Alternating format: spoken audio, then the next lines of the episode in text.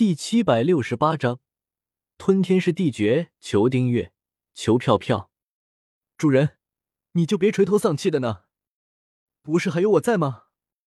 小小见到萧邪唉声叹气的模样，连忙拍了拍萧邪的脸，出手安慰道：“算了，大不了就当从头再来了。虽然现在的情况比起我在地狱位面的时候差得远了，但是比起我刚刚穿越到斗气大陆的时候，却已经好很多了。”我可是炎帝萧邪，怎么可能被这点小事打击到呢？萧邪一挥手，满脸自信的笑道：“萧邪满打满算，修炼的时间加起来，也才不到两百年的时间。反正想要完全炼化体力的时空之力，萧邪还需要等上千年的时间。萧邪就不相信，他这段时间之内不能把修为重新修炼上去。”不错，这样自信的面对困难，才是我的主人应该有的态度。小小见到萧邪这么快就重新恢复了自信，满意的点了点头。萧邪摸了摸小小的小脑袋，将目光转到了世界商城的物品列表之上。萧邪先是搜查了一些能够提升人修为的丹药，毕竟有了三生三世十里桃花的世界商城，萧邪只要有足够的积分。就能够购买到各种修炼的资源，所以萧邪想要最快的提升实力，自然是要走修仙的路子了。就是你了，小元丹。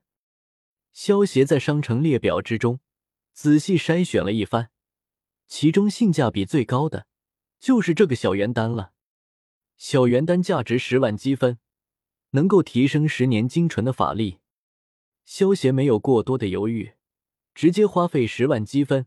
购买了一颗小元丹，萧邪这一次修炼的功法，并不准备修炼焚诀，毕竟萧邪之前的焚诀已经修炼到很高的境界了。如果现在再修炼焚诀，等到萧邪能力恢复的时候，不是就重复了吗？不过话说回来，修炼哪一种功法比较好呢？萧邪在三生三世十里桃花的世界之中，可是高高在上。震慑四海八荒的炎帝也看过不是高级的修炼功法。虽然萧协当时没有修炼，但是抱着他山之石可以攻玉的想法，萧协把这些功法给记了下来，以作参考。萧协记下的这些修炼功法，每一种都可以从普通人一直修炼到上神境。这些功法说出去，每一种都能够引起一阵腥风血雨。但是萧协却因为强大的修炼功法太多了，一时之间反而不知道该修炼哪一种了。要不修炼这种吧？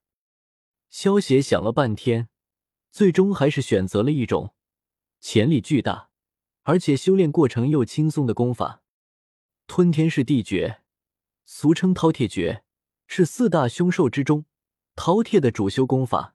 萧协在三生三世十里桃花的世界时候。为了得到四大凶兽的血肉基因，专门去和他们打过一架。吞天噬地诀就是当时从饕餮身上弄到的。吞天噬地诀的修炼要领，其实就是就是两个字：吃和练。吃就是吞食各种天才地宝，而练就是能够快速的炼化，吃进肚子里的天才地宝中蕴含的能量。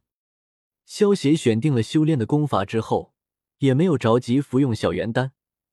而是先花费一万积分购买了一件叫做百变衣的低级法器。这种百变衣其实没有太大的防御力，它唯一的作用就是只要注入法力，就能够按照穿戴者的想法改变成任何模样的衣服。萧协买好百变衣之后，先是将百变衣放到了一旁，毕竟萧协现在体内可没有法力，根本用不了百变衣，还是先利用吞天噬地诀。将小元丹炼化了为好。萧协盘腿而坐，一口将手中的小元丹吞了下去，一股精纯的药力顿时在萧协的体内散开。萧协连忙运用起吞天噬地诀，开始全力炼化起了这股精纯的药力。吞天噬地诀不愧是饕餮修炼的功法，炼化的速度远超其他的修炼功法，只过了不到三分钟的时间。这股精纯的药力就被萧协完全给炼化了。萧协感受自己体内的法力一把脱掉身上的衣服，换上了百变衣。当萧协往百变衣之中注入了一丝法力之后，百变衣在萧协的操纵下，快速的变换成了一件白色的长衫。嗯，这样看上去舒服多了。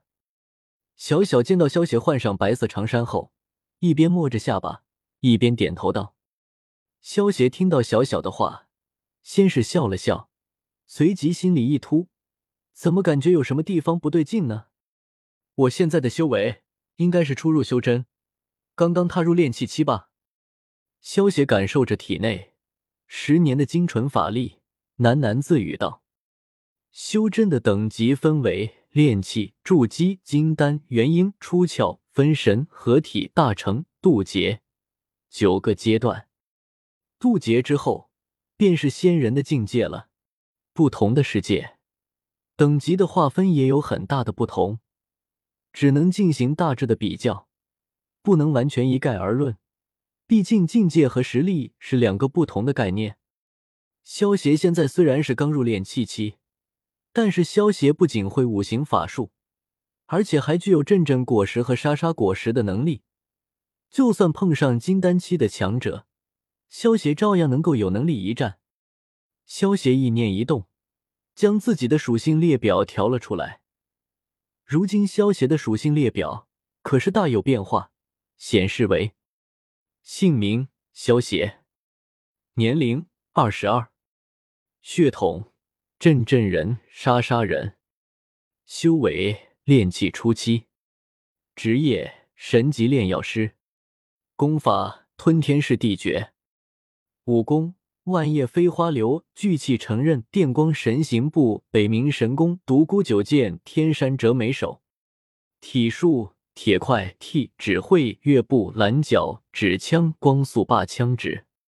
仙术：如来神掌、天罡三十六变、五行仙术、龙威、御剑术、惊雷闪。